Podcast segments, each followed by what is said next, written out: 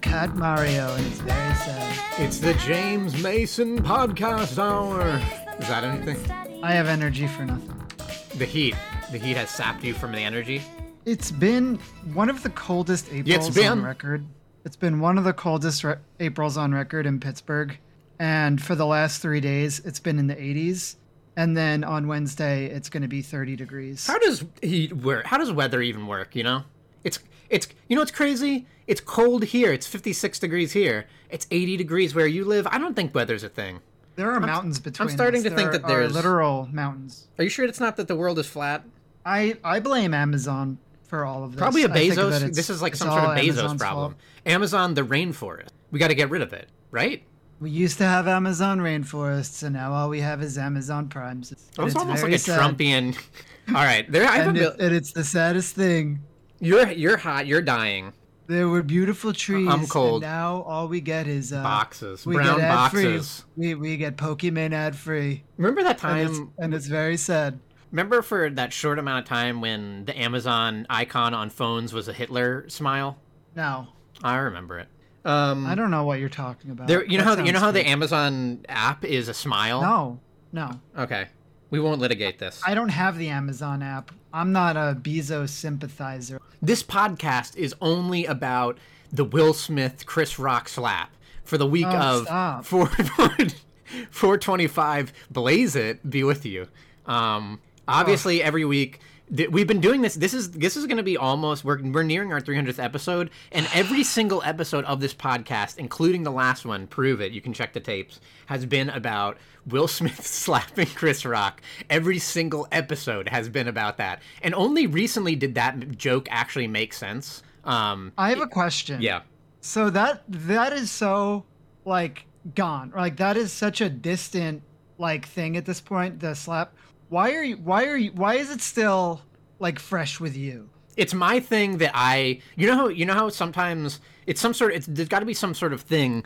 Well, I was thinking about other. I, I quickly tried to think of ways to open the podcast, and I thought that that would be a good one. Um, but I, maybe there's some sort of thing, you know, the same way that when you know are like, hey. You know what? I, I I'm not bothered by it at all. But don't you hate when people wear Crocs? Ugh, I hate Crocs so much. I'm not bothered by it, but I, who's wearing Crocs here, right? I'm not I'm not bothered by it. I'm, I just hate that. It's something like that where it's like you really actually are bothered by it. You're bringing it up a, a weird amount.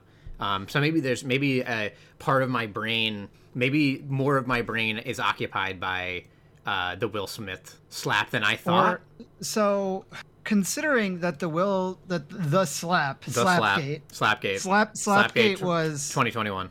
Covered in the last podcast. It and was the covered. fact that you're still on it indicates to me that there's nothing to talk about this. Oh my god! Like, L- like if, if nothing has happened to you in the last three weeks, we're good. We can end it. we're here. done. You're too hot. Okay.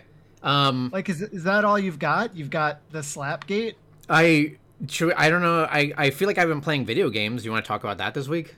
Fine. All right. So So we met up. We played. We oh played yeah, board games. We played some good board games. We played Wingspan, which is uh everyone knows Wingspan, right? It's a uh Stonemaier Games But creators. Wingspan of is the new. Scythe It is the new um uh and Catan Tapestry. in in this In a industry. way, yeah. Um, that, while we were uh, while we met up and played Wingspan, there was on Long Island there was a board game convention in the Cradle of Aviation, and uh, there the there was like a different there was a bunch of different games, but apparently Wingspan was like the grand final, like was one of the biggest games that, that people are playing That's over funny. there. That- yeah, Um, that's interesting. and Wingspan is is ridiculously popular. And you know, playing it, I've played it a bunch of times actually, and playing it this time, I- I think that at the very least, like the the I I was thinking about what do Wingspan, what does um, Catan have in common? Why are these games the games that like get critical mass? Like what what like and and I was thinking in general about games that have critical mass and how it's so weird. Like I, I guess until uh, baby boomers die off and the Earth is able to uh, bounce back from this horror, the, the horrifying global catastrophe of global warming, we won't Once be, Elon Musk buys we, Twitter. we won't be able to. Uh, will people at large will still think that the board game that gets played is Monopoly, um, and that people will say, "Oh, you like board games? Which one of them do you like? Do you like Twister or Monopoly?" And it's like there's more. That's a whole. I feel like everyone is just like this current generation. It's nothing but Uno. It's Uno. I don't even. I Do you don't think it? You think it? went- So so do you think that a thing is happening where our generation is a bell curve and uh, our parents were like, "There's two board games, Twister and Monopoly," and then we were like, "There's a thousand billion board games," and then the next generation below that is like, "There's just Uno. There's not even Monopoly. There's just Uno." Do you think that that's what's happening? I don't know. So I don't know. so I do think it's interesting. Um, but having played it this this recent time, I would say it was one of my favorite plays of it. I guess some of board games is who you play it with, and I think it was a really good table of people that, that seemed to be enjoying it a fair amount. Um, the scores, except for my score, which is incredibly low, uh, were very close. Uh, literally, uh, the the I, I think I, my score was fifty six points, and then the other uh, was we played with four people and. Uh, the other scores were like 68 70 and 71 so ridiculously close um yeah, it was a, I, I thought the game was all right. I mean, it's a there's a lot of different birds. Uh, there's a the lot of birds variety was okay. Uh, I liked the art. i like the I art I thought the game was all right. I, I didn't feel like I made like a crazy amount of decisions. All of your moves feel like pretty low impact, and, and I especially feel for, like for a long time you, you kind of get a larger impact it the, the game is designed on paper i think pretty well because there's some really cool elements. Like number one one thing that i really love about this game and i think this is probably why this game is so popular is that um, you do like one thing on your turn and it passes very quickly. Uh, like you can have a good idea of like like the game there, there's kind of like these you kind of build up three tableaus of birds. There's like water birds uh, land birds and forest birds or something. And you're putting the birds down in these slots and like sometimes they do things but also as you put more birds down in those tableaus the power of that tableau gets stronger. I know that like the like water birds are related to the amount of draw you get. The the more water birds you put down the the better draw like the more draws you'll have the more card draw get you'll have. big- yeah, um There, the- there's essentially yeah. So there are like three tableaus. You have like the the forest one, which is based around food, which, and food summons birds. Uh, you have the prairie, which is uh, how you eggs. get eggs. yeah Eggs award victory points. and are sometimes utilized and you, elsewhere And you need and you need eggs to summon more birds, and then you have the draw, which is also like summoning more birds. So you kind of need to like have a have like an equal even distribution in, in a way. Uh, sometimes some so people that- just skirted it completely but That's true. But but it does help to, you know, because you need all three things. You need the food, the eggs, and the the draw to get the birds on the field to get the points. especially early on though like there's a good like it's it's kind of I, I I- I agree with you actually on this topic because I think that when you I, I would be really interested to look back at or like look at maybe high level play or something or uh, look back at at a, at a, a review of the uh, or not a, not a review but like re- review what happened in the game and how many choices I really did have. Because especially in the beginning you, you're very limited and you're usually limited by a resource at any time. You're like you know it's either I have birds that I want to summon but I don't have the food so I must now get the food. Or I have food and I don't have birds. Or like maybe it's just you know eggs most of the most of the time eggs are like something you just do if you think you have a better play coming up or you the other plays aren't as good or you know you just want victory points by the end of the game. But for the most part you're kind of like limited in those two aspects of like do you have the food to summon the birds? Do you have the birds to even summon? And because of that like i wonder how many choices you're ever making in a lot of cases. Um yeah. Yeah, that's I, I I get what you're saying and and that's that was sort of my criticism on it. I feel like uh yeah, Wingspan has pretty much been uh, described as a gateway game and I think that yeah, it is pretty easy to understand. It's e- easy to, to to play, but yeah, I, I do feel like it's kind of limited and it's like you you do lose out on some of the creativity that you would get playing a game like uh, Terraforming Mars, sure which is Um, like a more open-ended sort of a tableau building game. it certainly it certainly does not like if any if, if this game is to be called um, an engine builder which i guess it's just tab technically more of a tableau builder um, it certainly is not like you don't get that like engine rolling until deep in the game and also the game gets there's a lot of things on paper like i feel like this game was very intelligently designed to be a good gate gateway game because the like like you you you have like these action cubes of like what you're gonna do but you, but as we said before like your the actual things you're allowed to do are so limited and then you do you use up one cube and then you pass it around. And the first the first time the first round you play you have eight turns you have eight actions so it'll go around the table eight times. The second time is seven uh, six five. So the game gets shorter as it goes which is and like the the, the overall power level of the game increases as it goes so like if you well, have you, you could say that it gets shorter but the, i mean at the at the same time your actions become larger yeah, like you can get to do some better get, things, but for the most part, like because you're taking multiple actions on one turn because of the way that you're like now whenever I summon an egg, yes. I get to activate this bird and this bird and this bird. Sure. So that so so there there is a slight there is a slight balance to that, but for the most part, like a lot of turns can just be summarized by like um oh like oh I need to get food. I'm getting food right now. You can basically like go on your turn if you're not gonna especially if your action doesn't overlap. Like if the next person isn't gonna draw then it really doesn't matter if they start their turn for the most part.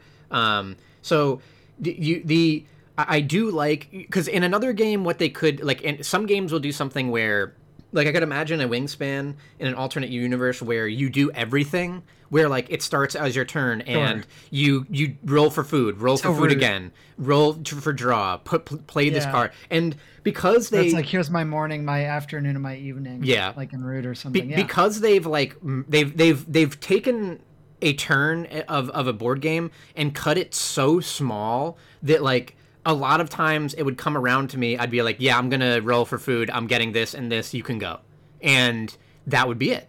And I, I, feel like the game, so the game has a great speed to it. The pacing, I think, is really good. And yeah, I, I think that, I, I guess it's just interesting. Like, why do players, like, I, I, I, I do understand, like, an intermediary game, a game that is like Wingspan, maybe if you um, you know, you're you're coming from Uno, like like the the the, the Gen Zers or whatever. I actually really don't know the generations. I feel uh, like Gen X is Gen X is the big Uno. Yeah. Um, so if you're coming from Uno or something, then I could understand Wingspan being a, a, little bit extra to wrap your head around, at least in the first play, like early on. Um, but I, I, totally agree with you. Like it, it does not like it, it is it is a enjoying and satisfying game, but there there just just like no meat there, you know? Like there's nothing Yeah. There's no like meat at the end of the day. And Terraforming Mars is a very good example of a game that like I don't think is that much harder of a teach. I think it's I don't. Not, it's the thing about terraforming Mars that is so fascinating is that it is such a large deck of cards, and every single card is unique. And and I think that that is the strength of the game. It's a game, it's Terraforming Mars, which we're not here to talk about, but Terraforming Mars is interesting because it does have a low barrier to entry, but the skill ceiling is so high of knowing you like if you know the you don't know the, cards the synergies right? Mars, like you won't yeah if like, you if, know the synergies you can make assumptions about what your enemies have like based on what cards they're playing like oh based on that maybe he's holding like hydroponics or something so i should assume hydroponics isn't in the deck based so on that spliff in his mouth he's holding the hydroponics yeah um, uh, it is it is it is different though because it is a, li- a, little bit harder. Like I, I, I, the one thing I would say in Wingspan to Wingspan's credit is that for the most part you don't really need to know. Like I, I think you guys were all comfortable playing that game without really understanding like what would possibly be in that bird deck. And in Terraforming Mars, um, the, the cards are interesting and complex and can be used to generate these massive engines but if if you haven't played the game and seen a lot of the cards, like your under like the a, a, person playing Terraforming Mars the first time, and I believe I did this too, would probably just be like showing their hand to their friends, like, "Hey, I have this card and this card and this card. Like, is this good? I don't understand. Like, I'm not getting it yet." And then the deeper you get in, the more of the cards you've seen, you might be like, okay, I've seen cards that, that can combo in this way. So you can go, you know, like I'll go, I'll make a lot of kelp or something, make a lot of oxygen using the kelp. I'll use some sort of thing to like just make a mad amount of kelp.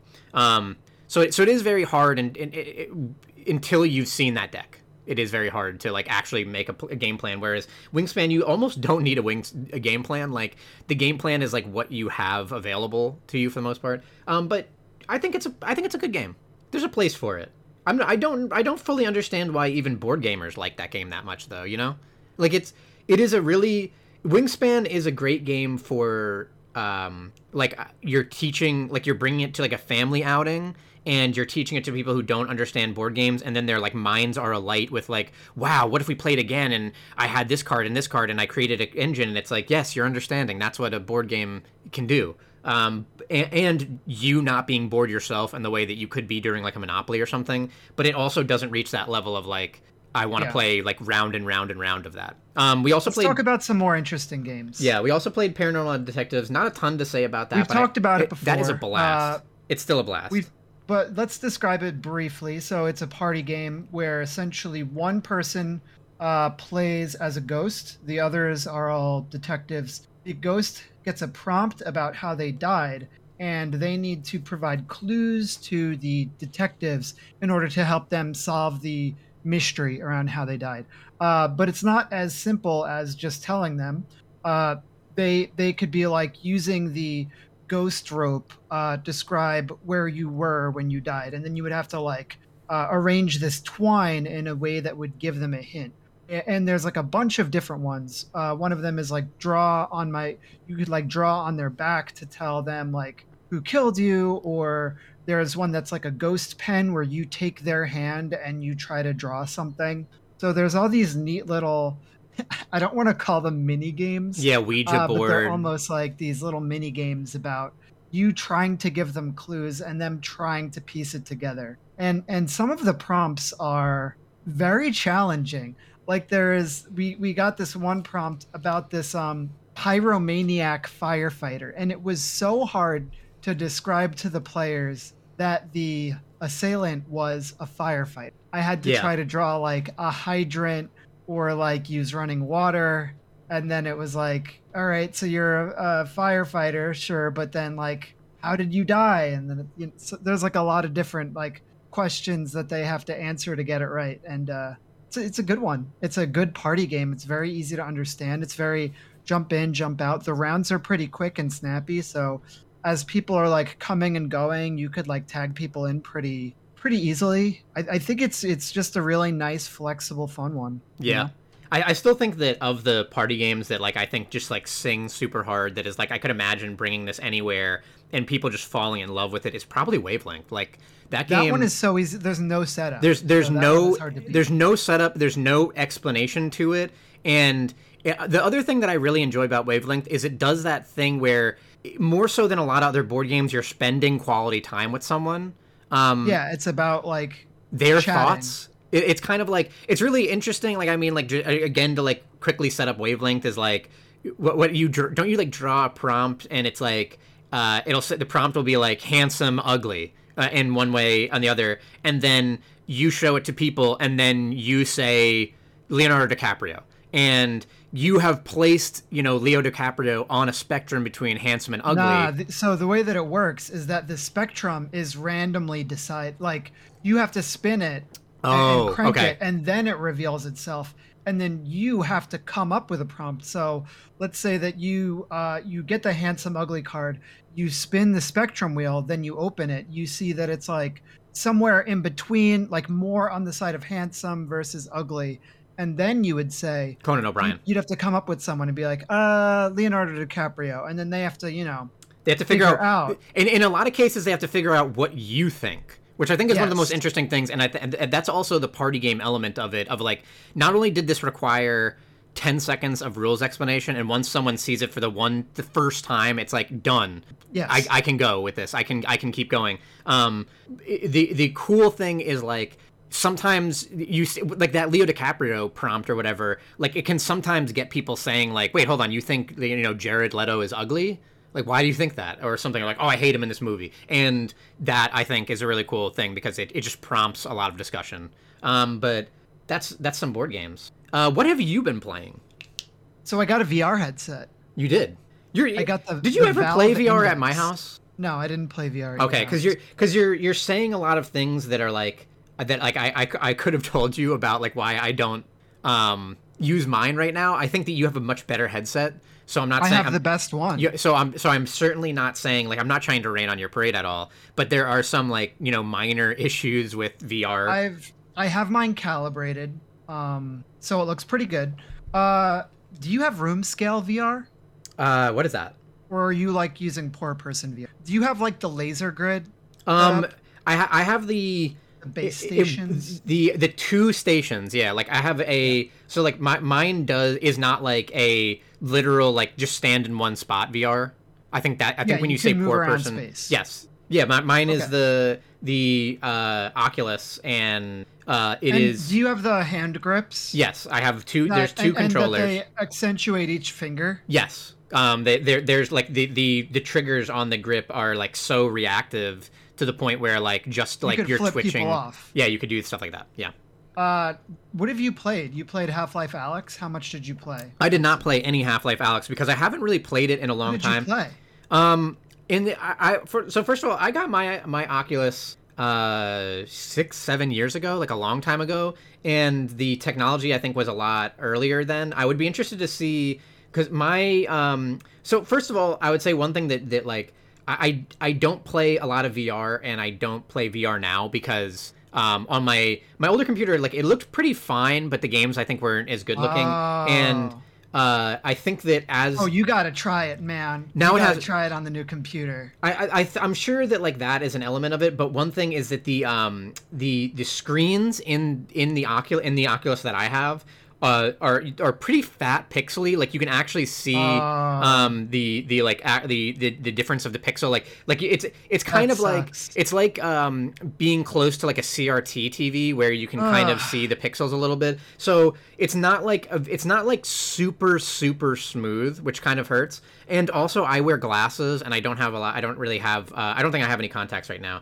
Um, and I remember when I was playing VR, I basically always had to put in contacts because you can. There's enough room to fit the glasses, but it, it really is like immersion breaking. It's kind. It's somewhat uncomfortable, and you're like shoving the glasses into the VR. And the other thing that kind of annoys me about VR is like my both people who wear glasses are probably aware of like how constantly the glasses get fogged up and how like you just sometimes live with it and then someone will be like your glasses are like gross and you're like oh yeah fuck they're like covered in whatever like weird space dust um and Yeah. and with the with the Oculus, especially with the glasses, it's like fucking everything. One thing is dirty. Like either one of the Oculus lenses is dirty, or my glasses are dirty, and I wipe it down, and then I put the Oculus back on, and then I just move the smudge somewhere else, and it's still and like trying to get that perfect immersion is very difficult. And uh, again, like the the um, display on the older Oculus, it is like it's good, but you definitely can kind of see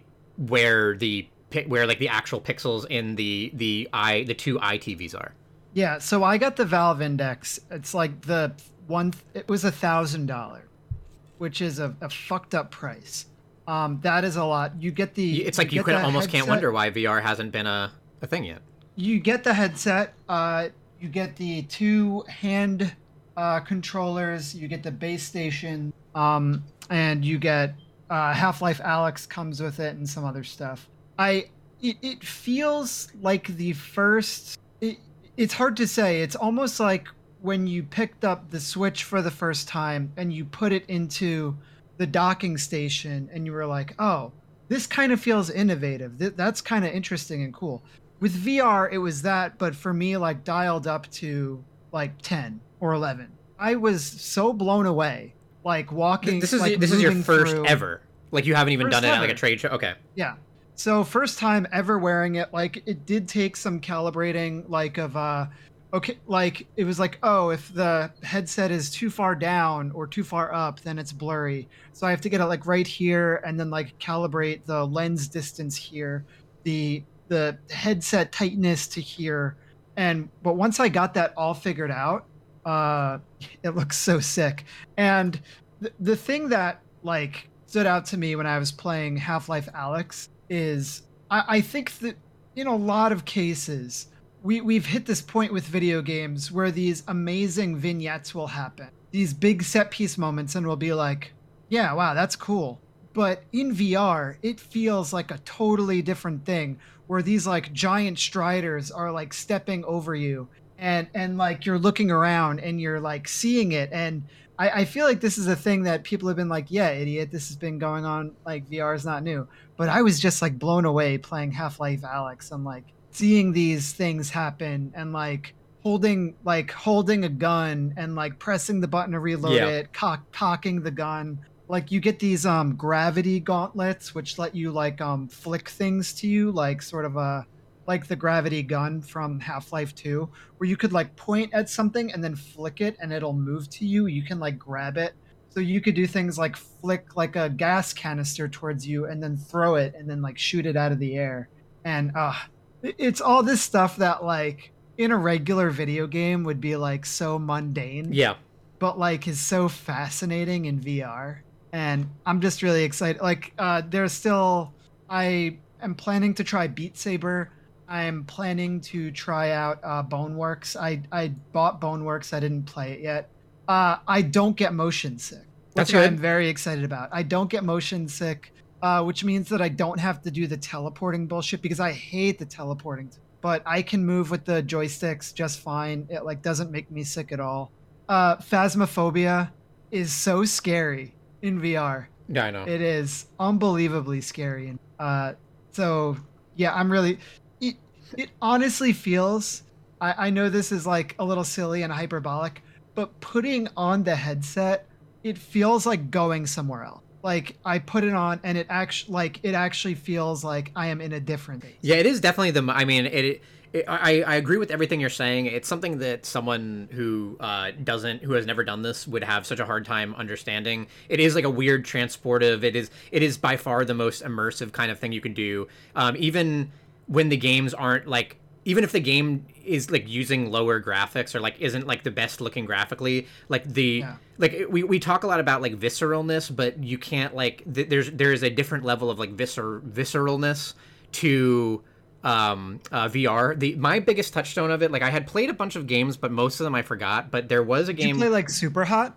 um, I did play Super Hot, and and that was pretty fun. Um, and Super Hot is a great game for VR, but I also played. Uh, I think the game I ended up liking the most at the time, which I'm not really. I don't know if like. I mean, give it a try because I imagine. I don't. I think it might be free actually. Is Robo Recall? I believe that's the name of it. And um, Oh it- yeah, it's like a- the, the one where you're like holding your ground against like a bunch of like robots. No, you um it is it is like you you teleport to where you can you can teleport to wherever wherever you're looking. Like you can you could like just kind of like you move like Dishonored kind of where you teleport where you look at and Yeah. uh, there's tons of robots that are like attacking um d- at different angles and there's so many cool elements of it that are so visceral. Like one of the good examples of like this is that the robots have grips on their body so you can like grip their chest and then grip their arm and tear it off if they like run at you and you can just do like stuff that is just like brutal like like you could just grab a robot by the body and then like put your gun up to their head and like pop their head off and for like Did you, just in front yeah. of you It so is- you didn't play any of like the really like you didn't play Boneworks and you didn't play like Blade and Sorcery, right? no i mean i imagine a lot of that like might have not that's, been like, out the the real- time but That's like the real the real VR The real shit. shit. Is, is Blade and Sorcery and Boneworks are the ones where it's like you are, you know, wielding all of these like different types of weapons that like have physics like a blade will actually like cut through someone and things like that. They're like true VR sandboxes. yeah um but Or Blade and Sorcery is like you have one hand that has like fire magic in it and a sword in the other, and you could like, you know, run your fiery hand across the sword and set it on fire. It's like all that kind of shit that that I'm excited about. yeah And Beat Saber. I want to play Beat Saber. Yeah, I feel like that is the game that like I, I should give that I should if if I'm like gonna start booting that up again, I think Beat Saber would be the one to give it a try. I've always loved rhythm games and I like lightsabers and I can imagine like obviously it's probably like an endlessly like a something where you could just keep downloading and like ma- and people can make like beatmaps and stuff for it so you can have like my you know my favorite I could play I could dance twice um You could uh you could J-pops, play um the uh, the arcane song. the arcane song. My enemy. Right? I, I could, but I, I also couldn't. you could. I could, but I probably Oh won't. wow, they have a lot of Imagine Dragons in there. They probably do. So I'm excited for that. The other thing that I got for my uh, birthday was reactive lighting for my PC. So I have these like light bars behind them. Uh, and you know, with certain games, I could just like turn on those light bars and then they'll react to whatever's happening in the game. So like if I'm playing Wonderlands and I do a big old fireball spell, the whole room will light up orange. Pretty neat. Wow, that is really cool actually. Stuff like that definitely adds a little layer of like like the whole screen is lighting up with the fi- the fire is in your hand right up next to you and then the room turns red for it. Like I feel yeah. like that is that is a really neat uh, little little thing. And it integrates with like uh, Razer Synapse, and there are different games that have like integrations with Razer Synapse. So like Dead Cells, for example, like has all these unique lighting features uh, that plug directly into the light bars. So you like get all this light specific stuff playing certain games. And Apex. Apex is like insane with all the lighting. Nice. Do you know Apex is coming to mobile? That's wild. Did you know Diablo Immortal is coming out soon and it's going to have cross progression between PC and mobile? Um, I, I, might give that a try. Uh, Me too. Actually, uh, yeah. it might be worth it. It's uh, I, I, I, like mobile games. I play a ton of mobile games, and um, I uh, I actually downloaded Diablo 2 on Switch uh, because it's gotten a ton of patches, but I haven't cracked it open. Yeah. Um, there's also I saw a um that that, that Valorant uh, is also coming to mobile, and it did not look good. I bet. It did not look good. Oh, yikes! Did I talk to you at all about Midnight Ghost Hunt? Did we talk about that on this podcast? I, I don't like think so. I feel like we didn't, and I don't have too much to say about it yet. Uh, but I think that it's pretty neat. So it is a prop hunt game. Uh, for those who are familiar with that genre, a prop hunt game is essentially a hide and seek game where some people play as objects in an environment and then and then there's another team of like seekers who have to go in and find which objects are actually the other players. Uh, so in this game, it's essentially like ghosts versus hunters. So the ghosts can inhabit different objects. They also get different like abilities.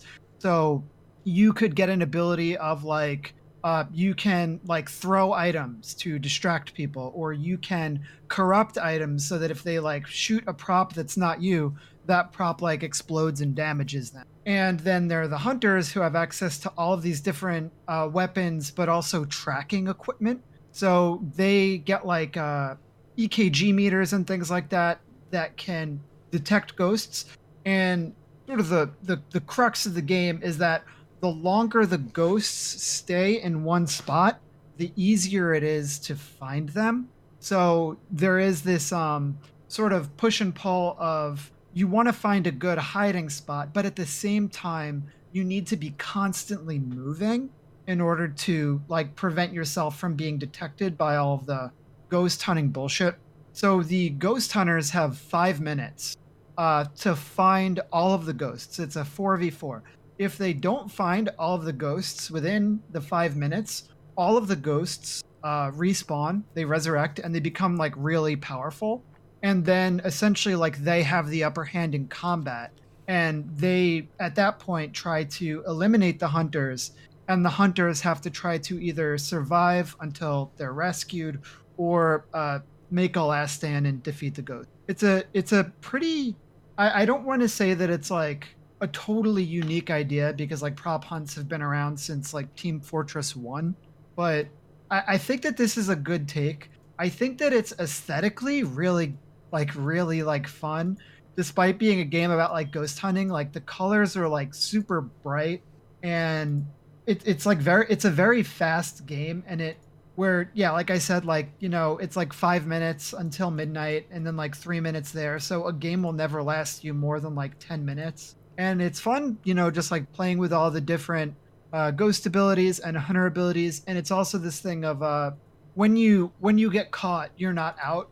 Because after like you get caught as a ghost then you can kind of haunt people you could kind of like haunt the hunters where if they find you and take you out then you get the ability to uh, create like cold spots where they'll be they're like um, meters will like get out of whack when they're near them. You could give them like fake pings and like be like oh yeah ghosts are like over here and like sort of misdirect them. So it is also this thing of like even when you get knocked out there's still stuff for you to do and uh, i think that's pretty neat. It's still in early access. It's on steam uh, for 20 bucks. Mm-hmm. That's a cool. That's a cool game. I finished um, Kirby and the Forgotten Land. I think. Oh, that- really? Yeah, I I've never liked Kirby. I thought it was really interesting because I think I said something to that. I forget if I even said on the podcast like I've just really never played that Kirby games. Um, and Yeah. I, I I've kind of fallen off of them. Like I, I've played a bunch of different ones, but I've never really enjoyed that that franchise. Um, and Did this it is- ever get uh like challenging or anything like that, it or gets, was it like it does get a little bit more challenging and then all the way also through? the uh, in classic nintendo form there is a post game um, where it like kind of it kind of like remixes every level and makes it cool. harder and then like there's more of an onus on like the the levels are more difficult uh, and um, you have to find a lot of things hidden in it so like it requires even like a more scrutiny and like a better understanding of the levels and there's more enemies and like you know they're more dangerous. Um so and, and i would say also like the final boss like i i, I had to redo a couple times um was was a little bit challenging. I, I think i think the game like it gets a little bit more challenging but again like we said the uh, last week or or i mean last podcast uh i don't think that the difficulty is The point. it, it's not really the point. It's not like it, the difficulty and the fun of the game are,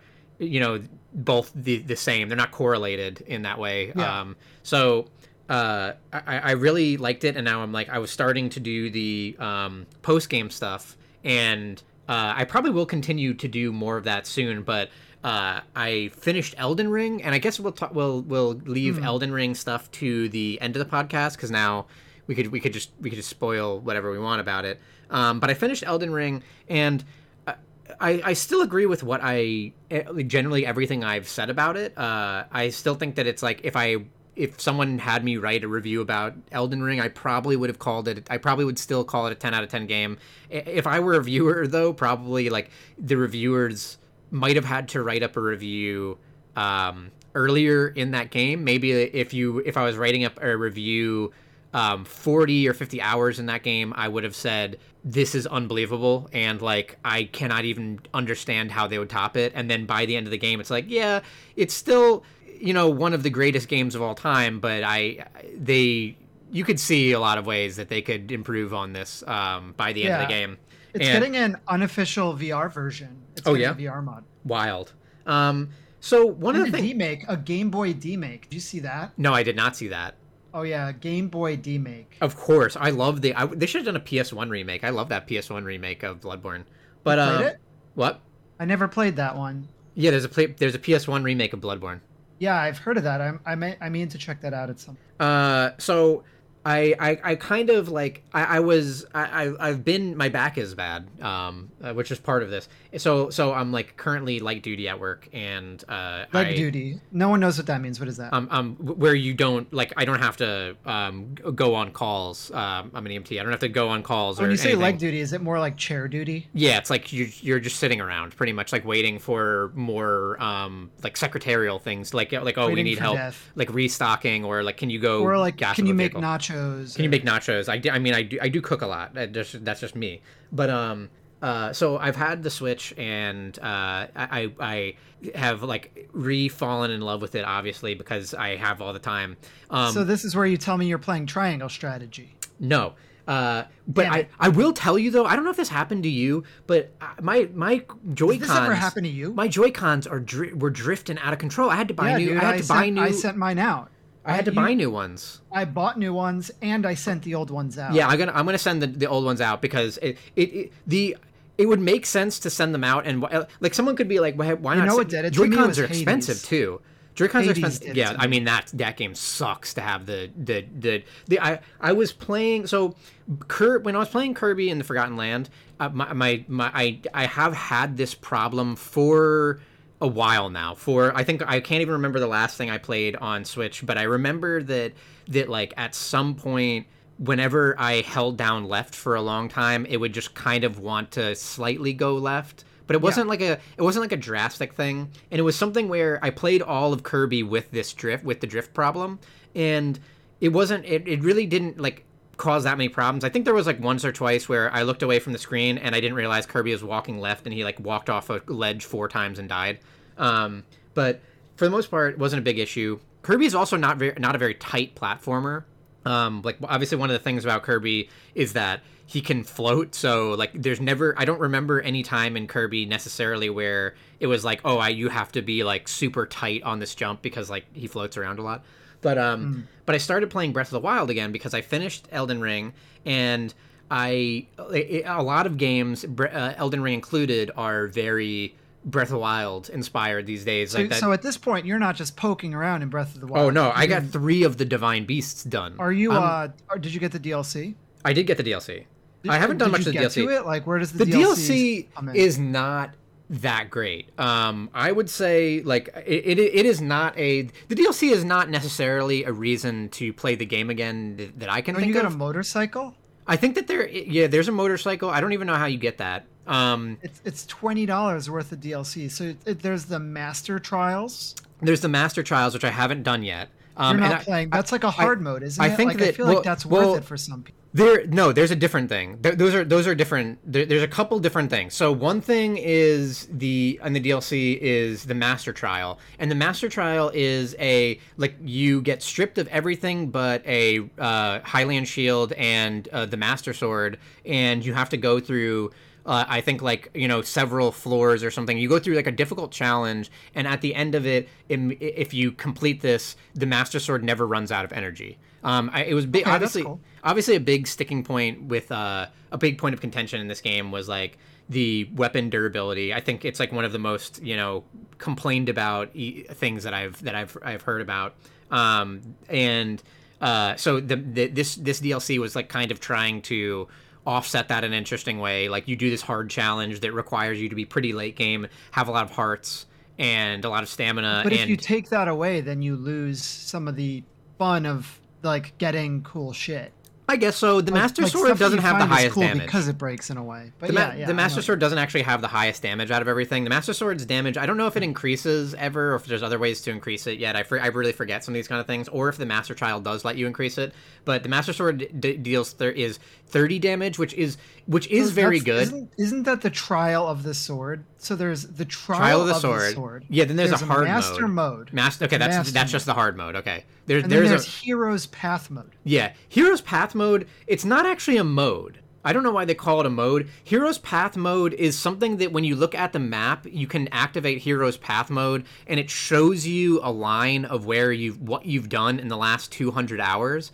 Um, okay. So, so it is an amazing like the fact that this shouldn't have been DLC. It is really cool because um, yeah, I um, remember people saying that. If you think about it should not be DLC. If you think about like Elden Ring is a great example of this, like because you played this recently, so maybe this would be on your mind a little bit more. If you have this big open world, um, Elden Ring, you know, there were times where I felt like I was in the mood to complete areas of the map. So like I would early on in the game, I I horsed around and literally horsed, rode my horse through Caelid and picked up the map for Caelid, and then I didn't return to like way later, like way, way, way later in the game. Wait, probably after, like I, I, I was doing Altus Plateau stuff before I even came back for Caelid. Like Caelid was uh, really that that makes sense. I think a lot of people did that because Caelid's pretty hard. Yeah. Actually. So I didn't do I didn't do that kind of stuff till much later in the game. And but I did poke around in, in it every once in a while when I was like I don't I can't think of anything to do. I'll poke around in it and then I would get like frustrated like ah these things are like too much for me right now. Um so so there there's certain times where you could just like not really be sure like did I go south on this map? Did I did I go all the way up that that over there? I, I don't remember if I went to this area ever. And Heroes Path mode, like it, it shows you exactly where you've been, like trail of exactly where you've been in 200 hours, and then it also um, you can you can um, scale it. You can even like do this kind of cool thing where you scale it back to like the beginning of the game, and it, you can watch yourself walking around the map, like where you went, what where, what you went to. It'll show you like, okay, this is you going over here. You you unlocked a shrine. Now you climb up this mountain over here. Now you flew off the mountain. You went and unlocked a shrine. So it's a good idea of like, uh, like in Zelda, similarly to getting the maps in in Elden Ring, I, will climb up those towers to complete more of the map. But sometimes like I don't spend a lot of time, so I don't know like other than like thinking maybe the shrine distribution is off like maybe oh it looks like i didn't do a lot of yeah. stuff over here because there's not a lot of like waypoints on the map it's very difficult for me it would be very difficult otherwise to tell like did i actually go over that area i can't really tell um, so this is a good way of like y- just seeing like literally you've never been over here. Maybe there's a lot of stuff for you to do.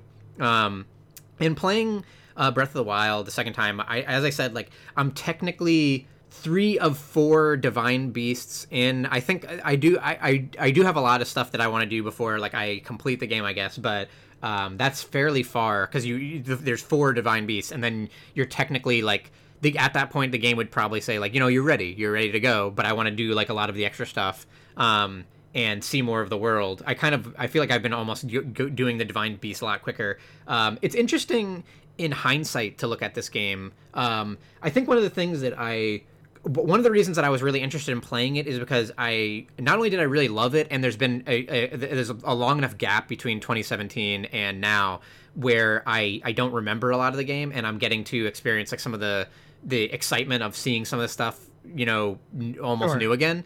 Um, I, I kind of wanted to play it because there's there, playing Elden Ring. I was like, you know, how do you fix certain aspects of it? How do you? There's certain things in Elden Ring that like I kind of wish the developers pushed you to using more weapons. I kind of wish that you know like it, it was it, er, er, you've heard the common complaint of like it's frustrating when you spend a long time doing a boss and you get nothing for it or you expected you might get something for your build and you don't get something and it's like how does you know, I was I was interested because I had forgotten all the ways that Breath of the Wild, you know, rewards you. Because because when we were thinking about it, we were like, what does it reward you with? Weapons they break, you know, like so. What is that? Um, and I just it's, it's, one of the main things has been interesting is like you know there's there's tons of little things in the in the world uh, this came back to me i didn't even really remember how this works but there's tons of little like you know you see something that's slightly off uh, maybe it's like there's there's three apples in a line and then there's a spot where an apple could be, and you put an apple down, and then a Korok pops out, and you get Korok seeds. Like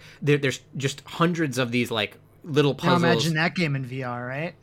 Yeah, why? Well, actually, the the the throwing one, apples around. The throwing apples around. All that you know, physics. You know, uh, that game would be super cool in VR because of all the climbing and then like jumping off high stuff. Uh, that game, like Breath of the that Wild, Breath of the Wild, um, uh, I remember. I think that like in a, in a in a less so of a fashion, um, kind of uh, reminds me. Uh, oh, it came before Outer Wilds, but um, it's almost similar to the Outer, Outer Wilds feeling of like you can sometimes spend like 15 20 minutes climbing up a mountain and then you look around and you see that thing you want to go jump or glide to and then there's that like little drop in your stomach of like holy shit i am so high up. It took me 20 minutes. Like it took me a long time to get up here and now i'm finally up here and like jumping off and how far you can see in the distance and how long the drop is is like a cool feeling. Like all that climbing and stuff is a really neat thing. Like i, I really yeah. I, I appreciate it again going back to that. Um outer wilds has has VR.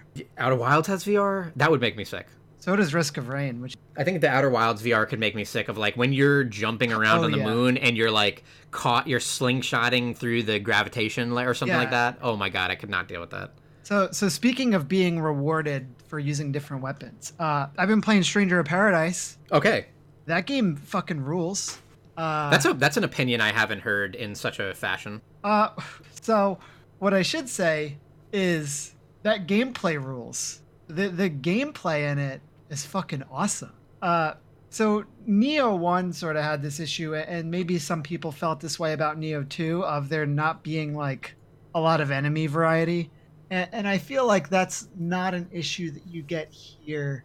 Final Fantasy has a pretty diverse roster of little creatures, uh, from the bombs to the cactuar to the what do you call those guys? Tonberries. Tonberries. You got all those guys. You got all those guys in in this game, and they all have uh, different weaknesses. So this is also a game where you're switching between different classes uh, in order to deal different types of damage to enemies. So it is this kind of thing where it's like, oh, I just defeated this hard enemy, and I got this new weapon. It's not a weapon for my class, but maybe I should try that class out and it has that really cool thing of once you level up Marauder to level 10 and you level up Lancer to level 10, then you unlock Dragoon.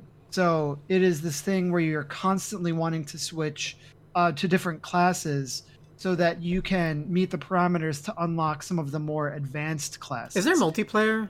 Yes, I okay. haven't played it, but there is there is co-op, uh, and you also uh, get a party of So you there are NPCs who are like traveling with you. You got like some buddies. Uh, they can equip the gear that you find, and there are different classes that they could switch between. They don't get like a full roster, but it's like this guy can be either a pugilist or a thief if he gets to this level. Then eventually he'll unlock like assassin or something. So uh, this the bombcast this week uh, did some major spoilers on the story, which I don't really care about because it is like so insane. But but it's pretty clear that this game does a similar thing as let's say Bravely Default, where at the beginning the story seems like it's going to be like, oh, this is like some typical JRPG bullshit, and then somewhere along the lines it gets like very far off the rails and the story becomes really interesting and yeah uh, so it, it is fascinating to know that that is going to happen and then to like go through the game and see that setup being aware of what will happen. So, you think so it's improved pretty... that you've that you've learned that the story actually gets good or something? Yeah i do. Okay that's interesting. The item system i feel like i've i don't know if i talked about this already. I don't know if i talked about this game last week. I don't think i did. It has the worst inventory of any game I've ever played. Good. Uh, and that's saying something. And that's saying something. And that's saying something. Uh, because they're because inventory systems mostly suck. They're mostly bad. Uh, but this is the worst one I've used because the different gear that you're finding is useful for different classes. But you're always switching between classes, and you don't want to do this thing where it's like, okay, I for this, like, I want to try out this new class. So let me go through my inventory and find like the specific gear that would be good for this class or oh i don't know if i can get rid of this piece of gear because i don't remember if i was using it and i'm also at a point where like i'm i'm at the early i'm, I'm like early in in the game maybe i'm like six or seven hours in where i'm still leveling up so quickly that like I'm I'm quickly outpacing gear. Yeah. So for the most part, I'm just like you you one thing that it does have to its benefit is it has an auto dismantle and and you could set multiple parameters on it. So you could be like dismantle any piece of gear that is under this rarity or it doesn't have any class abilities or it's x amount of levels below my current character. So it does have that and that's mostly what I do. I pretty much, in order to get around the fact that the inventory sucks, I dismantle almost everything. And it's also interesting, the game doesn't have money, it only has crafting materials. So you're not like selling anything, you're okay. just like breaking everything down. Uh, the gameplay is some people have said like, oh, it's Soulsy. It's it's really not that Soulsy. Like it it does have like it, it's very systems heavy. It is like systems the video game where you have a block and you have a parry and then you have like a different type of parry that is like for like magic abilities. And if you parry a magic ability you absorb it and then you can cast that ability.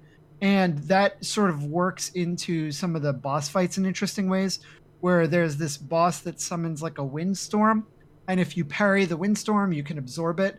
And then later on he'll summon ads and the ads will get insta killed if you windstorm them so it's doing like some pretty cool things with that. The weapons play very differently. So there's like katanas daggers lances. They all fall into like archetypes and the archetypes are tied to classes. So if you're using a lance you have to be playing as like a lancer or a dragoon. Uh, and they all have combos and different abilities of like if you press back and then do a light attack you'll do a back step and then a charge. Uh, and then you're also modifying the combos where it's like, okay, there's a light heavy, a light light heavy, a light light light heavy, but you can as you level up the and go down like the class skill trees, you're swiping switching out the abilities there. So you could be like, instead of my light light heavy being a flurry, I want my light light heavy to be uh, a, a jumping spear attack, like a dragoon attack. Mm-hmm. So you're modifying the combos as you go down the skill tree. And all the weapons are doing different things where it's like the lance has all the hops, uh, the axe abilities like have all these like uh, charge attacks and things like that. The daggers have like Uh, you could do like light, light, then do an iframe dash into a different move. So they're more like Monster Hunter weapons. You know what I mean? Yeah. Where they like all have like a, like different things going on. They Uh, require. the I mean, it, I think it's also. I'm happy to hear that kind of stuff because with you know Nioh or this game uh, or Monster Hunter, you know, you, pick up a weapon and regardless of the strength of the weapon, if you don't feel comfortable using it or you don't know like the combos and how long it takes to recover from some of the combos or like when you know how many hits you can get in during an opening um, you feel disadvantageous um, in, a, in a way like you feel weak um, in a way that like i didn't feel as much during elden ring because everything plays so similarly Yeah. A lot of people have been saying the game looks bad. I don't think that the game looks bad, but the level design specifically is like really bland. It does that thing that like old RPGs do and old like 360 games do, where sometimes you'll open a door into a like you're in a dungeon.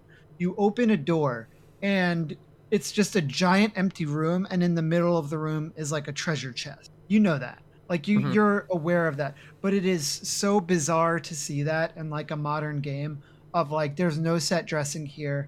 I open the room and it's just a, a treasure chest sitting on the floor in a completely empty room. That is so weird to me. Mhm. It, it plays great though. I recommend this game. i think that that's Uh, so interesting because like I, I don't understand some of the things i've been hearing about this game like i feel like i should be more pumped I, I was pretty pumped for it and i heard just such negative stuff that i kind of fell off of it and it from who? From where? I, I- I mean, like Metacritic wise, it was like, isn't it like just 80s? Like it, it didn't seem like it was like it looked that great. And then when I heard, I'm not saying it's a 10 out of 10. and then all I kind of heard initially from podcasts was like, oh, the story's whack. And it's kind of interesting to hear. Like, I, I feel like I would have. It's weird that anyone. th- There's so many games that where the story is not a thing, and for to, for people to focus on like, well, the story is not that good in this very gameplay heavy game is such a weird thing for me. Like, wh- who cares? This is more of like an action RPG. This Yeah. is like this is like you're playing this in the same way you play like Diablo. Yes, I was gonna say that. Like, I don't really remember anything about Diablo. Some people like Diablo story. I feel like it's actually not very good, um, and it's not. It's certainly not one of Blizzard's strongest of their franchises. And The writing is hilarious in this game. And I think- it is so funny. obviously, like the first thing you care about in those types of games is like fighting more enemies, getting stronger, the numbers going up, dropping better gear, you know, leveling up and stuff like that, getting access to new like abilities and stuff. And that's all that matters. I think is definitely like uh, it's weird to Have like. yeah. Have you seen the famous scene with this character that like has been meme to death where essentially like someone is talking about like he's like I'm here to find chaos and they're like chaos is a fairy tale. yeah. He doesn't exist. And then the main character goes bullshit. And then he starts playing Limp Bizkit on his phone. Like he opens his phone, starts playing Limp Bizkit and walks away. He really plays Limp Bizkit, or he plays a song that sounds like Limp. No, it's Limp Bizkit. What does he play? Uh, am, am I gonna have to look it up? Paradise. The song is uh, let me see. Ah, someone said it's not Limp Bizkit. It's not Limp Bizkit. See, yeah, No one will tell me what the name of the song is. Holy shit! Wait, it says "Stranger of Paradise," Final Fantasy Origin, Limp Bizkit, Shadows Rising. Ah, I liked it better when I thought this was Limp Bizkit, but it's so close. I sent you a link to the Okay. song that he Um, plays. All right. So this is a game. It's a gameplay game. I I like gameplay games a lot. You know that I'm I'll sit down and, and grind out Diablo or Path of Exile or any of these games Oh, and hell yeah. totally ignore the story. And this is such a fun and satisfying and visceral grinding game. Uh, it is on the harder side of games, but it does have like a difficulty setting. So like if you want it to be hard, you can play on hard. If you don't, you play it on like normal. There's an easy setting, whatever. Um, I hear that the difficulty scaling gets like out of whack. I've been playing it on medium. I've died a few times to bosses. Uh, when you die, your mana meter gets smaller. So Oh, it's like there. this brutal thing of uh of of like if you keep losing, it gets harder and harder. Oh wow. And the way that you get your meter back is through parries and through uh, uh, gauge breaking enemies. Uh, this game has like a, a stun meter where like really powerful attacks or like parrying will stun the enemies and then you could one hit kill them. And the one hit kill animations are like sick where like he turns them into crystals and shatters Oh yeah. I've seen that. Those look really cool. Yeah, and each of the creatures has unique animation for. them. Other than that, uh, still playing Triangle Strategy. Uh, story continues to be really interesting. The decisions feel impactful. It feels like everything you do in that game has like pros and cons. Uh, it's also interesting because there are decisions to be made, but you don't make any decisions yourself.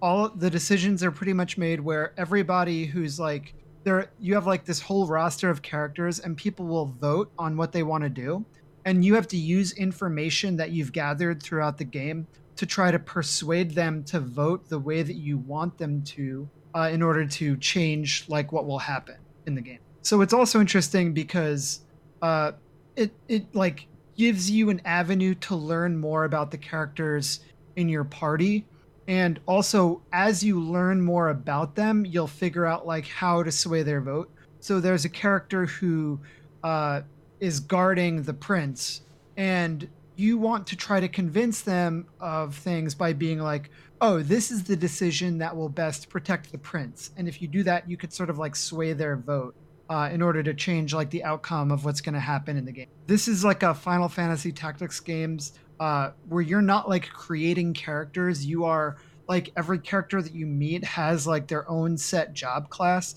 And I thought that that would be like less interesting because that means like oh maybe that there's like a smaller roster or that like I'm not going to be able to get like the class diversity that you do in like Final Fantasy Tactics. Uh, but that hasn't been the case so far. There's like a lot of really interesting characters.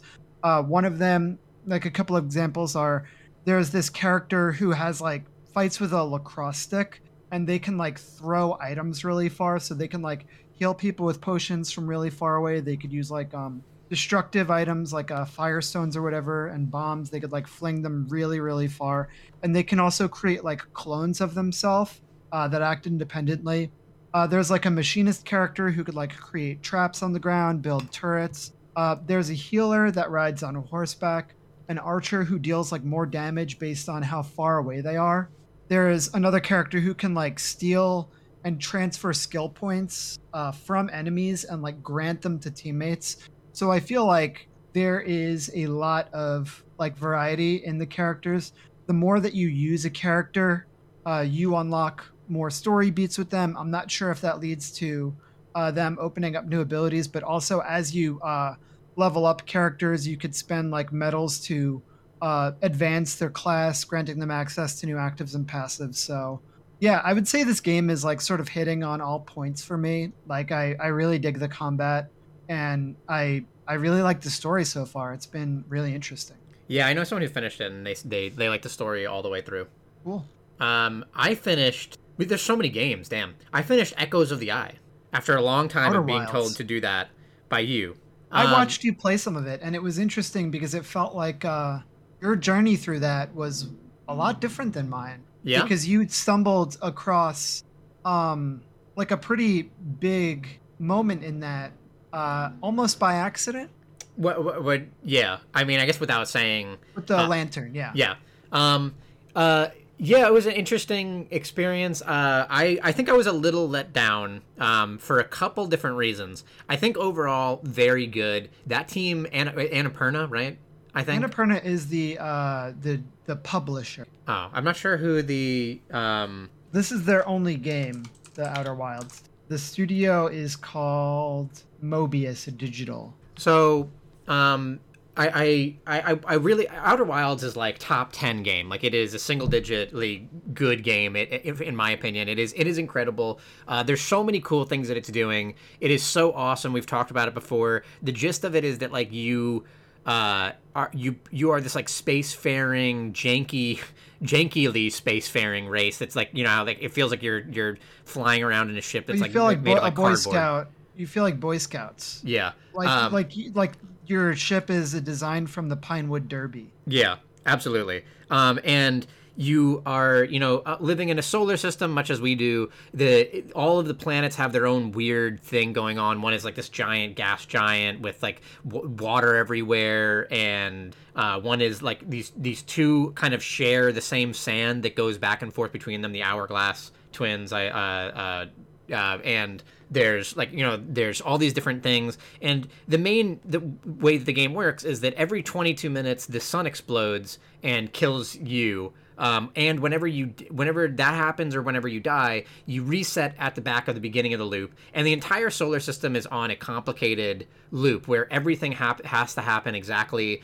in a, in a certain order, and it always will. Um, and you're kind of trying to find out using everything you, you go to kind of the planets and learn things and you use that information elsewhere in the game and on that planet and by learning all these kind of things it's like what kind of gives you the information. It's it, it is a metroidvania but for information much similar to the witness or something like that where you're you're learning things and then you're applying that elsewhere and that you could basically beat the game immediately as soon as you start. So they they, they created dlc that creates another planet um, it's sort of like Ring World, like Halo, and uh, the planet is extremely large. It's definitely the largest planet.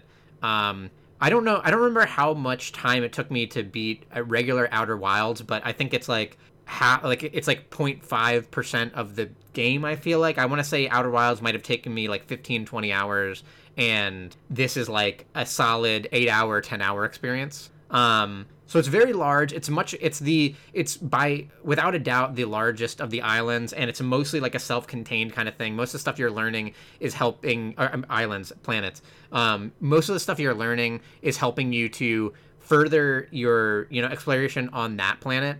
Um, uh, where I where it falls apart a little bit for me is that uh, it being so big, there maybe on the other planets because they're much smaller, it was easier to, um, you know, focus down on something and try and figure out like there's something here that I'm not understanding and I could look at the map uh, at the, there's a thing on on your in your spaceship where you can kind of see like hints to where you maybe should try and look next and it could say like you know you didn't discover everything in this area.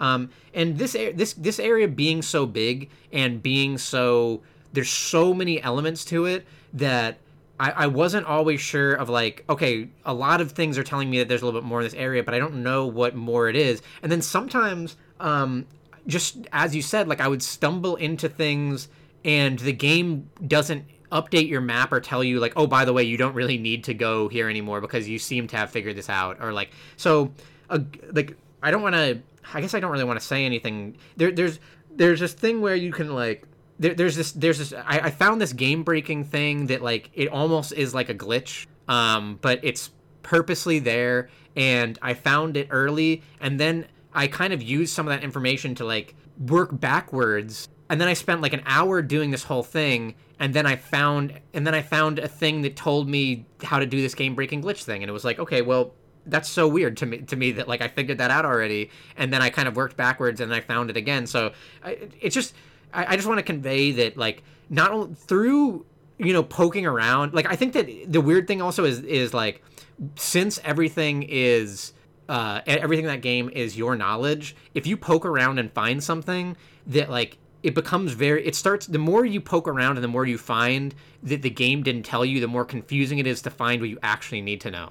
Um it's like a weird kind of yeah um, I, I feel what you mean. it's a weird kind of. because kind you of don't thing. know what you're supposed to know at that moment. Yeah or so you don't know what's next Yeah. So like I, I feel like there's a lot of times where it was like I wasn't sure what I should know and like I wasn't sure where the game wanted me to go and more way I, the, the thing that got me the most frustrated is that way more than in regular Outer Wilds. Um, there was a lot of times where like I flew over to the stranger, I start walking around and I'm like, I am gonna go to this area. I feel like I haven't done enough in this area, and I poke around in it, and like I don't really find anything, or like I feel like I find a little something, and it's like, is this significant? I can't really tell, and you know, like I I, I kind of would just there's a lot of times where I just like was like, okay, I spent so much time doing this, I found nothing. I'm just gonna reset the loop.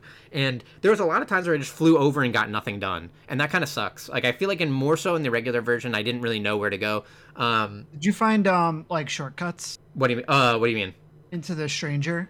Um, there's a there's a couple. There's like that broken glass area. There's Yeah. a Into elevator. lab- because that's where you learn about the lantern is in that lab. Oh yeah, I didn't know about. That. I that was way sooner than I had found that. But um um so so yeah, I didn't like I didn't love all of it. Um I, I thought that like some of the other stuff was really cool. The the kind of story that they're telling was was fantastic. It is I I I got a lot of it on the first playthrough, but I, I watched a um a, a, a like lore breakdown video that said so many interesting things that they're that like the developers are trying to convey about um this there's like a new race of aliens. Um usually in the original Outer Wilds there's the Hearthians which you are and there's the Nomai which is this ancient actually far superior like not superior but far advanced race to you but something killed them all out and part of the this mystery in out the original Outer Wilds is like not only how do you stop the sun from exploding, but what happened to the Nomai because they were involved in some like high level physics theoretical shit. And did like they do something? Is the sun exploding because of them? Because of a mistake they made? I think for a long time in Outer Wilds, and you're really thinking like it's something that they did, and it's and I think it's to do with you know like the this like station over here or and trying to figure out that kind of stuff I think is very fascinating. And this race is like is is similarly very interesting and much more advanced than the Hearthians, and kind of finding out the their story and the mistakes they made. I think is a very fa- fascinating kind of thing, and the ending is worth it. Like the ending, they like the the this team can convey so much emotion through like such little so so little thi- like such little things like the this kind of entire DLC almost culminates in this very short but like highly emotional thing that is like Yeah. I think is fantastic. I think that that studio can get across these like extremely profound thoughts and concepts and feelings in like these just very subtle incredible ways. There is like there is this moment of the DLC that is like one of the darkest game moments I have ever uh, played and it's like what it's one of those things where like the the game is getting you to do it and it's almost i always talk about brothers uh the, Oh, brothers Yeah, I know. I know the moment. Yeah. and there's like i was talking about brothers and like there's times where you just like the game teach is, is has taught you to do something and you just kind of are doing it rotely and then afterwards you might look back on it and be like oh my god like that was crazy that the game um, had me do that because that was a part of the story or like my thinking or something or something that I it- there's a moment that is just so cool. I thought I thought that it was just like wild. It was like brought me to tears of like wow that was like a really that's so much darker than I had thought about. But um uh, and then similar to you uh, after finishing the DLC, um, I just kind of watched the updated ending of the game because it was like I don't really remember how you do it's a it to to finish the game is like an extremely long sequence uh putting together all, everything you've learned all at once and I did not really want to uh like redo all of that. Um so uh very good a- extremely good DLC um extremely good like ending and the way that it also modifies the ending is fantastic it's one of those DLCs though where um I kind of wish I were playing the game with it originally because I think the game would have been just a little bit longer, a little bit more impactful, a little bit. The ending would have hit a, even a little bit harder than it did. It would have taken this like already ten out of ten game and just made it a little bit better. But to come back to it, like I yeah, it's I don't I can't I don't know what they would do to up the ante on the original. Part of me didn't even want to play Outer Wilds because when you finish Outer Wilds, it's like it is so done. You didn't Um, want to so- play Echoes of the Eye. so I didn't want to play Echoes of the Eye because it was like I finished Outer Wilds. Like I don't know how you're gonna give me more of this. Um, but uh, yeah, like I, I thought it was it really it, it was good. It was extremely worth my time. I was really happy with it. If anything, it's it only it only um kind of struggles to compare itself to the original Outer Wilds. Like you know what I mean? Like its its biggest its biggest faults are that you're still I'm still like flying around inside of the universe of Outer Wilds and the rest of that game is so profound and incredible um, that that like that game it, it's hard to make a DLC match up with it. Um, so that's Yeah. a, that's another one of the things I played. Have you um? This is a, a random question. Have you ever played Outriders? I did. Isn't that isn't Outriders the one where it's like that? It, it's kind of like a loot and shoot, and it Yeah. came out, and there's just like a huge. There's like a DLC that's like sixty dollars or something. People have been saying really good things about the current state of Outriders. Really, Yeah, that is insane to think about. People Was it? like, I end- believe the end game is fucking crazy now. I believe Outrider. That's so funny. Maybe I'll download it again. I believe Outriders was the game that like I I remember it very well. Um, I I did It play like four classes with Ye- three subclasses. Yeah, there was not a lot to like actually, and then like I wasn't getting the loot wasn't that cool. Um, I, I heard it gets cool. Uh, that's interesting. I'll, I'll, I'll read more about that. That's very fascinating. I'm gonna I'm gonna check out that subreddit.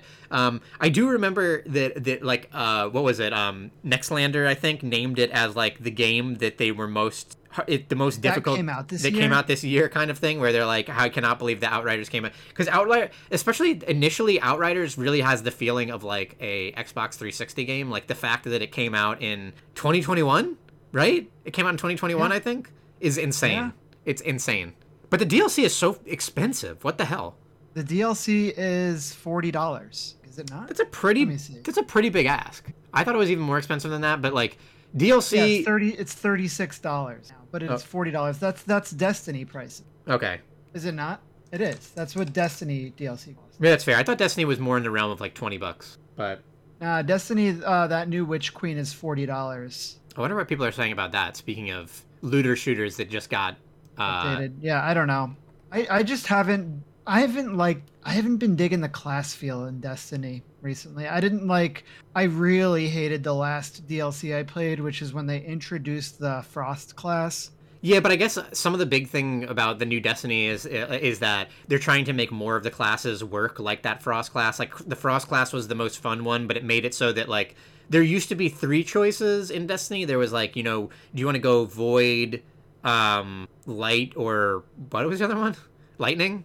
It's a void, Yeah. fire, lightning or something like that. Yeah, um solar, void uh, solar. uh, and uh, with the Lightning. DLC, they're like, "Hey, we, we made the coolest class, ice, like dark ice class," and then it just felt like the other ones were just not um, up to par. And then you also really didn't get the choices between the other ones, so it was kind of like making a new class was like almost limiting. Imagining like World of Warcraft being like, "Hey, we're giving every single class a new spec, and the new spec is the best spec." So now you have even more choices. It's like, okay, now instead of having four, instead of having three choices, you added a new choice that make that limits my choices down to one. It's the Astra problem, right? yeah. Um, but So speaking of Astra, uh, big esports weekend uh, For everyone. North North American finals for League of Legends was very exciting. A history moment happened in one of the League of Legends games. Uh, just a, I, I don't know if you saw the the clip. I did. Um, there was a big Baron fight uh, that caused one team to almost wipe. There were only two people left uh, versus five people who were taking the Baron, this big objective. Uh, the jungler of one team went to smite Baron. Baron leveled up in that instance, gaining health, which allowed the other team's uh, carry to steal the Baron and then get a pentakill, wipe the team, and win the game. Uh, esports history. Uh, and in other news, uh, the Valorant uh, mid is it the mid-season finals? Is that such a funny thing to say? Yeah, But uh, Reykjavik. uh, Valorant Master Tournament just happened, uh, and the North American team Optic uh, went 3-0 in grand finals against the Brazilian team, eh, which also like does raise a minor criticism about the way that Valorant has these tournaments set up because uh, the Brazilian team started with very little advantage. Essentially, the Brazilian team got like a map pick advantage. They didn't start like a game up. They didn't start like uh eh, like there's no double elimination here. So it's kind of weird because at this point, Optic, which is the North American team, and LLL, which is the Brazilian team, both won a series against each other. It's Yeah. just that the They North American team did day. it in the grand finals, Yeah. so they they get the big win. I- I'm happy they won. Obviously, like a North American victory is a rare treat when it comes to Yes. internationals. Uh, but it is kind of this bittersweet moment of being like, man, this Valorant system is a little bit flawed. Yeah, I mean, sometimes they do stuff like give someone a map, map up, like you said, but part of me, like, I, part of me likes the way that it works, is like you get the full experience of it. Like, if it would have been kind of a bummer alternatively if you start a, a map up or something like that, and I, I I don't know, did you say, like, do- doesn't the, the, the winning, the grand finals, like, winning team gets, bet, like, better map picks because they're going to get to choose map one and three? Yeah. So so they they get they get a little bit more control. But yeah, you're right. They don't have like it, like it is. It alternatively, it would feel unfair if it was like um uh LLL starts one map up and then they win two maps and it's like, but what if they started one no maps up. They won two maps, and then Optic, you know, reverse sweeps three. Like you don't know. Like I don't know.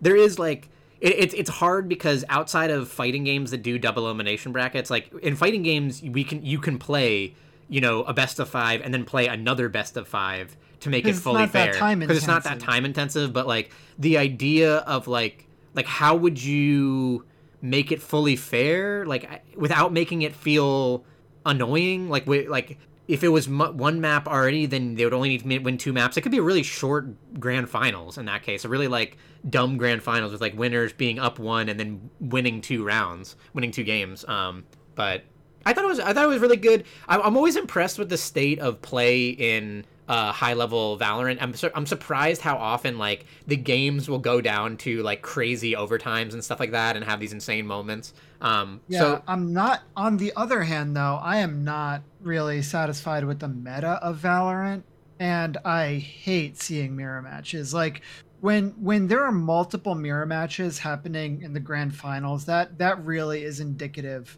of there being characters who are just straight up the best yeah. Especially on a given map. Yeah. Where think... it's like, oh, on this map, you only pick these five characters. And at that point, why does it even matter that it's a hero shooter, right? Yeah. I, I well, I mean, the, the, the abilities matter. That, that that's a that's something that matters. But I do agree with you. Uh, uh Valorant has. I, I, maybe this is something that just will come with time. I think we've we've talked about this before. I, I would I, I wonder if at some point either there will be enough characters and there will be enough overlap in kits that hopefully you can make it so that you know there's a little bit more choices. Or I would almost be in favor at some point of going to a straight up like picks and maybe no bans but doing picks um, because I would I do want to see like more variety and more choices.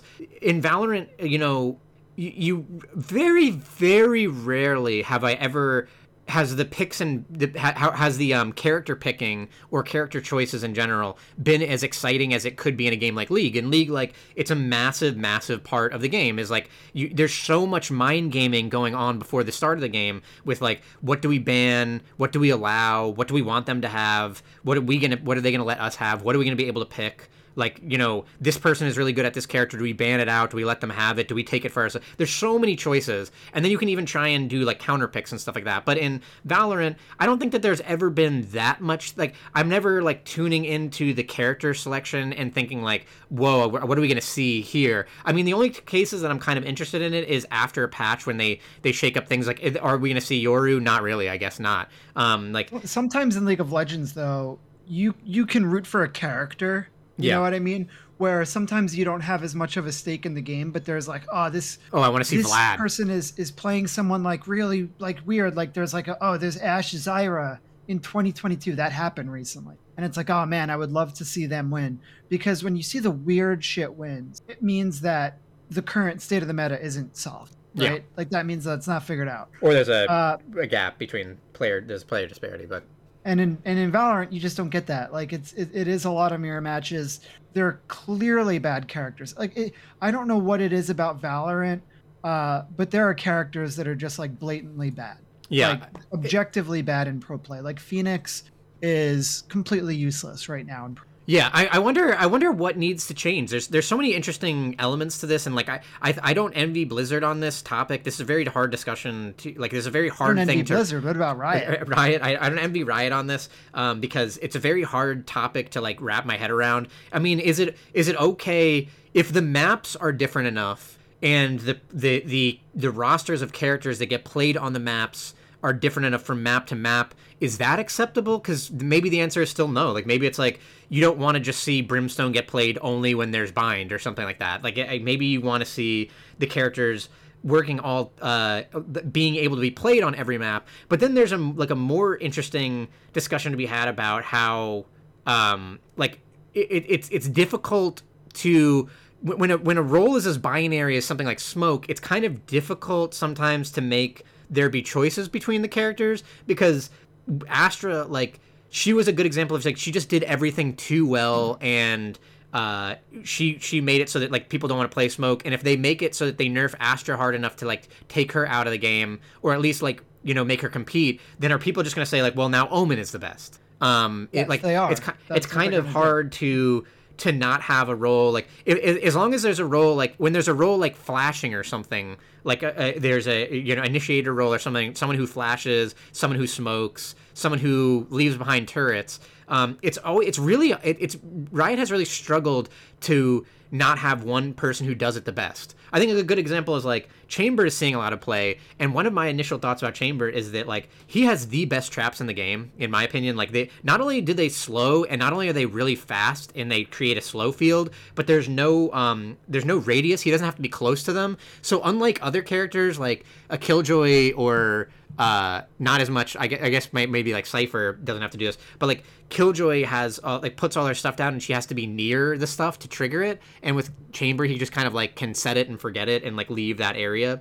Um, and Cypher's his are good, but it's hard to like he he's he does a little bit better when he gets to capitalize off of it. He gets the the maybe his strongest suit is when someone walks through the trip, he puts up a smoke and then he kills someone while they're still you know like they're being shown through the trip. So it's kind of difficult to make characters um, uh, competitive within each other when people are just like, hey, we're looking for a trap, we're looking for a smoke. Who does it the best right now?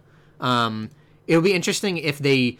I, I don't know if it's a thing where when they have a ton of characters, maybe they'll have so much at some point that like people can gravitate to them because they'll have overlap like one of the, like league the characters in league for the most part like a lot of them aren't really that unique they a lot of them like because that's just the, the that's the nature of of like things is like a lot of characters, you know, how, you can boil their toolkits down to like this is their shield, this is a, a initiating button, here's a stun, and here's what they do damage with, and they like they just do things in slightly different ways even though they overlap on a lot of kits in a lot of different ways they just do things in slightly different ways that you could still imagine people being like well we need someone tanky top and there's a and who has like oh we're lacking initiation we're lacking lacking tanks that like there's a huge roster to pick from when you think about those kind of things that your team might be lacking. And maybe just when sure. Valorant has more characters, that there'll be a better choice. But I guess to to Valorant needs tanks. To uh, to like be a devil's advocate though, it's like if you can't if Riot can't get the balance right in the small roster, like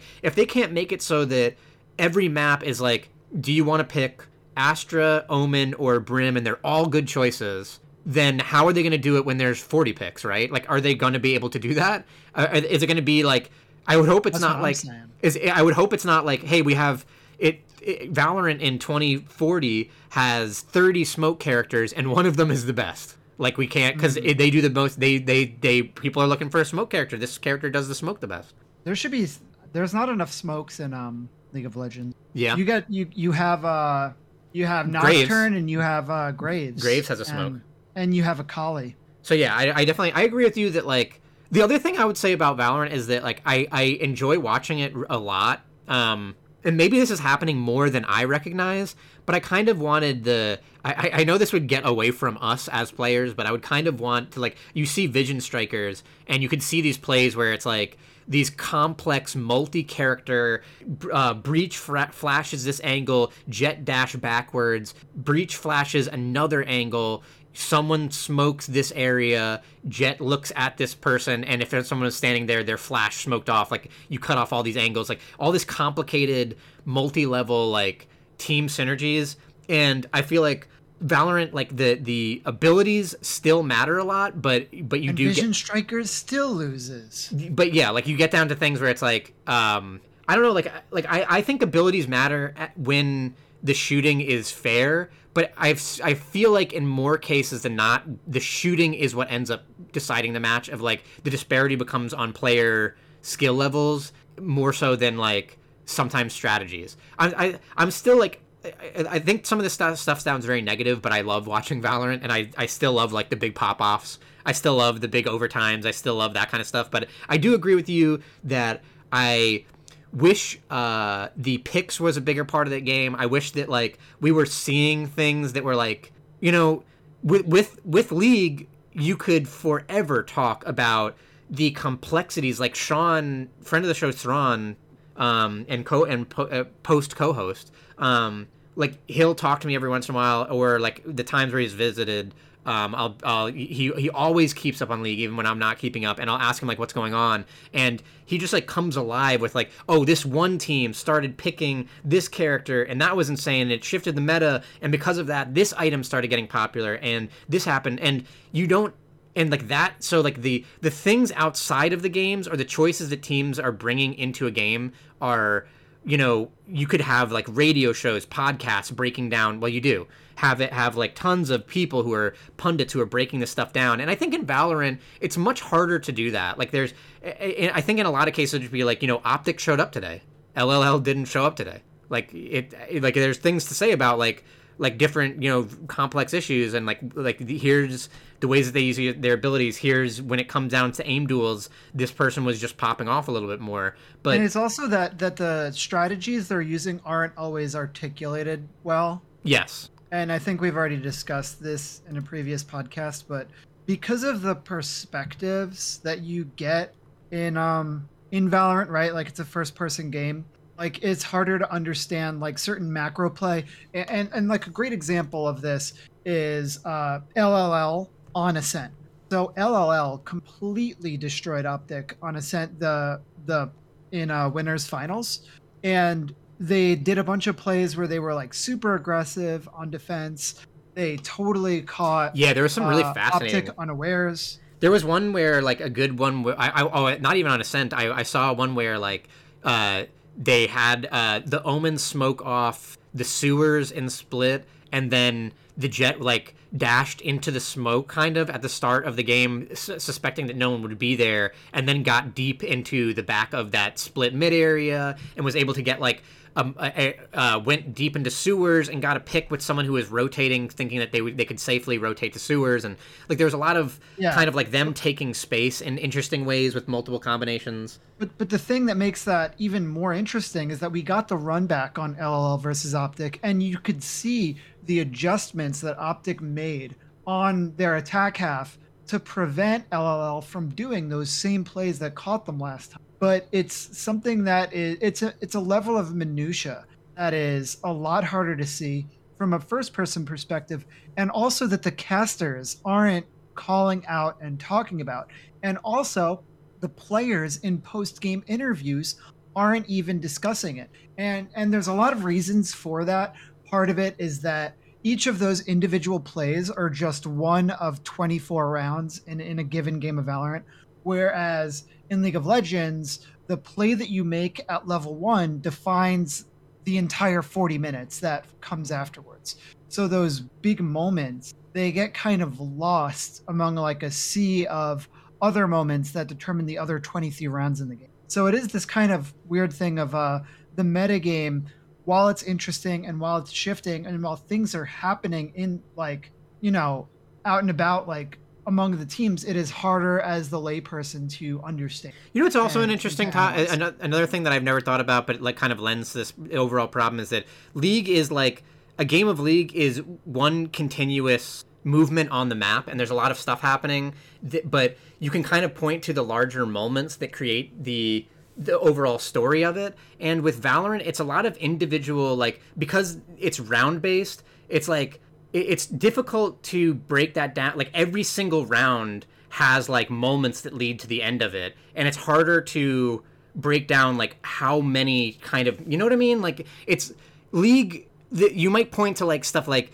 the team fights. You know, like it's it's easier to like for casters to even talk about like there was a big team fight. Um, Baron got more health. The There's person also more downtime in league. Yeah, like while that like the person tried to smite um, but the Baron got ticked up more health. The smite didn't go through. The other person stole it. They were so low. The enemy team was so low health. They were able to pick up these kills on the back end and stuff like that. So, and then after that moment, everyone is dead. So there's this downtime, but the game is still going on. It's still one continuous game. And in Valorant, it is just not that way. Like there's not a lot of downtime. Um, the the map the rounds are short and it's hard for like casters can't sit down and break like hey by the because they, they do this like once at the end of the games they'll be like in this look at let's look at this round where they use their abilities in this interesting way or this this this was a ace over here. Let's look at the way that this player played. Um, but for the most part it's kind of hard because you're having you know 13 to uh, like 36 or 26 like 30 rounds and all of the rounds you can kind of break down to like look at this the way that the team moved in. They moved in here they smoked off here they did a flash here this person did Jett dash here they they tried to take this space here. Like it's it's hard to every single round is a lot of is a lot of things happening all at once and then everyone's dead and then you pick up the pieces and then you're resetting again. And it's much harder as a caster to like make sense of all that um, even when it's significant. And I, I imagine even so much for, for the teams because they're running these plays, but they're not running the same play. So it's not like you know what worked for you.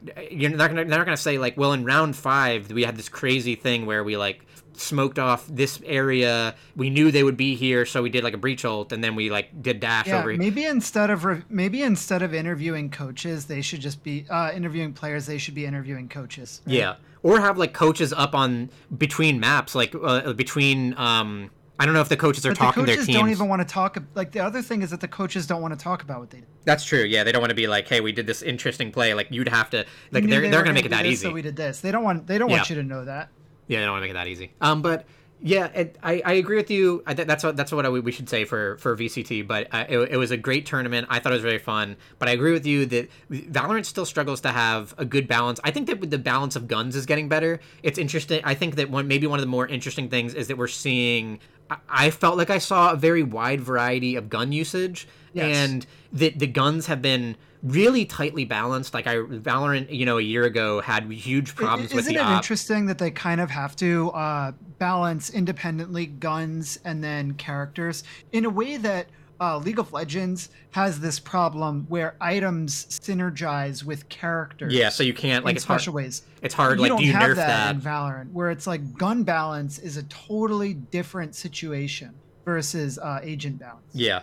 But they have done a phenomenal job with it. I feel like the current state of things gun is very balance good. Feels great. Um, you you get to see pro play where you know they're picking everything from the Bucky and choosing those angles. Judge, um, the op isn't as like all controlling as it was. I feel like I see a lot more five rifle versus five rifle. I would say the one thing that I'm noticing is that like I'm seeing pros um, kind of go away from Phantom, and maybe that's fine in the long run. Um, and it still sees play, but it's like I guess it just it's and it, I guess it's like almost similar to the other problem we're talking about of like you got to pick a rifle. So like if if pros are more comfortable with Vandal, then like how do you make the Phantom better without making it broken or making it another the gun that you go to all the time? There was a time where pros pretty much only picked Phantom, and then that was even more weird because I remember in the beginning of pro play we were like, why are pros picking the Phantom? Seems like the one where it's like the spraying gun where it's more accurate and doesn't get he- kills with headshot from long distance. So the Vandal is like the one where you'd be like, oh yeah, pros pick it and they you know tap people's heads and then people at lower level are just shooting for the body with the phantom but then it just ended up being that like the phantom was better um, but yeah i think i feel like the balance is very eh, on that end is very good and there's a new character coming out um, not we I think we shouldn't say that much about her. She looks really cool. She reminds it's, me of yeah, like that's a level of minutia that people don't care about, but it's cool. They're kind of like a hunter where they can like find people and track people using trails. Yeah, like they have things where they they put a debuff on people and then the people leave a trail behind them, which I think is its own kind of interesting thing. I want to see how that plays out. Can you imagine stuff where like you get trailed, so you go behind a, a corner and just sit there with like a shotgun or something? Or I can imagine. Can you imagine? I can imagine. Um, I, I just imagine. I just feel like it's an, it's interesting because it's going to both give like it's going to create a weird gameplay moment of like, do you want to follow that? I mean, you, you can you kind of know that the person is somewhere in an area because they just trailed they just left the trail uh, that way. But do you want to follow it? Like they might be holding that angle. Well, you you do get a um you do get like a sort of sky dog that you can control. So if someone is trailed, you can also like near sight them and then swing on them. Mm-hmm. You can send the dog after them, and the dog apparently goes forward, but it smells the trails, so it'll yeah. follow the trail. Yeah. Well, it goes in the direction of your cursor, so you can guide it around terrain. Anyways, now we just discussed the whole kit. So yeah, uh, she seems pretty cool. Uh, not a fan of the color palette, but that's fun. I think she, I think I like it. It's also she's like black and she's like very dark, inky black and red, and I kind of I think at least that that is not being like that has not been in the game yet, but uh, I think she looks good. I, am I'm, I'm cool. excited for her. Um, Those are video games. She'll come out That's like Wednesday or something. Games. Yeah, it's a lot of video games. Played Wonderland. I've been playing Wonderlands too. Don't have to talk about that. It's good. It's a good game. Fun. we were playing we were playing a lot of Guilty Gear. Testament is dope. I feel like we didn't really talk good. much about Testament. Testament. We haven't been playing a lot of it, but we've been playing a little bit. a little bit of it. Testament worked out, in my opinion, to be like the one of the most complete characters. Really like everything to do with their kit. Really want to As good see. as Baiken. Uh, yeah, like like, but like I, I think we definitely said last time that kit wise, uh, Baiken and Testament feel the most done. Like regardless of whether, regardless of their strength or like if Testament ends up being good or bad, I feel like the kit is complete and makes sense, and I could see why people would want to play this character and less so for a lot of the other characters that released. I still don't like. And um, this this is the end of season one, so I'm really interested to see what season two holds. And I, what I really hope is for a larger patch and maybe some new, a new mechanic or maybe adding new moves to characters. Like if they can't figure out what to do with Faust, uh, he's definitely one of those characters that's like on the like some of the characters in this game are like on the verge of being broken. Like I feel like if Goldlewis got like a little bit tweaked to be better, there could be a chance in the future where it's just like Goldlewis just locks you down and then kills you with uh, chip damage. Um, uh, so I don't know. I would like to see a big season two patch that really changes things, really shakes things up, make me want to play uh more characters, make me more interested in the game again. Um, uh, yeah, and uh, can't think of anything That's else. the deal with games, dude. Whoa. A lot of video games out there. Yeah, Got to admit. there, there. It's a whole thing. You know, in my is a day, whole podcast. in my day, there was Monopoly and Twister, and then there was Pac-Man and Miss Pac-Man. And Is now, this not the deal with games? for the week of for the 25th, be with you. we got May the 4th coming up. Are you excited? I I am excited. It, it went away, and I came back. And uh, isn't it so exciting that you the- get Cinco de Mayo and you get Star Wars Day and they're like right next to each other? What do you think about that Lego Star Wars, man? People are loving that. Is what is that? Is that a movie? The new Lego Star Wars, the Skywalker Saga. Is- It's where a you it's a can play game. through all all nine Star Wars movies, but it's a Lego game, and you could play as like over a hundred different characters, and they have different move sets. You haven't heard of this game? The best-selling Lego game of all time, Wow. recently released for PC and Nintendo Switch. Keep going. That's it. Uh, this has been what's the deal with games? Uh, Oh, we never WTG talked about Podcast Elden Ring. That's we'll break it down. com is uh, where you could find us. You could find us on your favorite streaming services, your Spotify's, your iTunes. What's the deal with games or WTDG podcast, where you could rate, comment, and subscribe to the show, or on Twitter at sign WTDG podcast to receive notifications about when the show goes live. Thank you, Ryan Galway and Bumper, for the use of your music. We use the intro and outro. Oh, I wasn't want to say revive, but it's You Can Get It off the new album, Pop Songs 2020. That's Uh, not new, It's not new, but it's on YouTube. but it is on YouTube where you can find links to all their merch. I own their shirt and their their record, um, the album. Um, and oh, what do we say? I forget every week, but there is something. Do we just not have it yet? I forget. We just don't have it. We just yet. don't have it yet. Okay, that's an that's an outro. We just don't have it.